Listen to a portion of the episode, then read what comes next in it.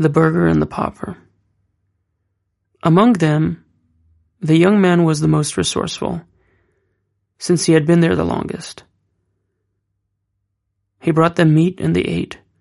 They burned wood that in civilized areas would be more precious than gold. The young man argued with them that this would be a good place for them to spend the rest of their lives.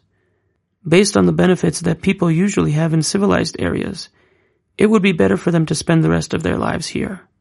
They asked him, What good did you have before you came here, that you say that it is better here? He answered them, telling them his whole story. How he had been a burgher's son. How he had eventually come to this spot. And what benefits he had as the burgher's son.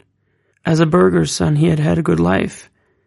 And here, he also had a perfectly good life.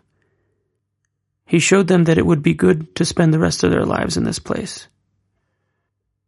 Did you ever hear of the world emperor? asked the emperor. The burgher's son replied that he had. The emperor then asked if he had heard of his beautiful daughter. Yes, replied the other.